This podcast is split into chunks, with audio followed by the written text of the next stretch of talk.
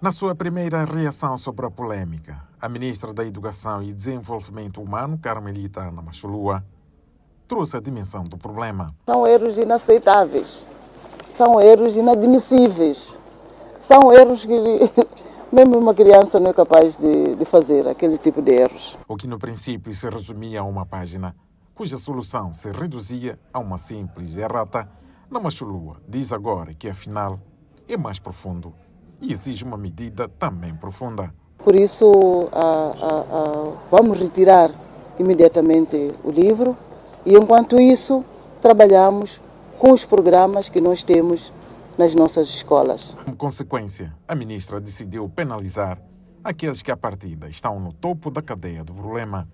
Vamos constituir um novo CALE, o Conselho de Avaliação do Livro Escolar, também com a participação das nossas universidades porque este CAL já foi suspenso. Neste momento, o próprio diretor do Instituto já foi suspenso. Ao nível da sociedade, as reações estão divididas. Ainda assim, considera-se que as decisões da ministra estão acertadas, pecando apenas por tardias. Concordo com, com a retirada do livro.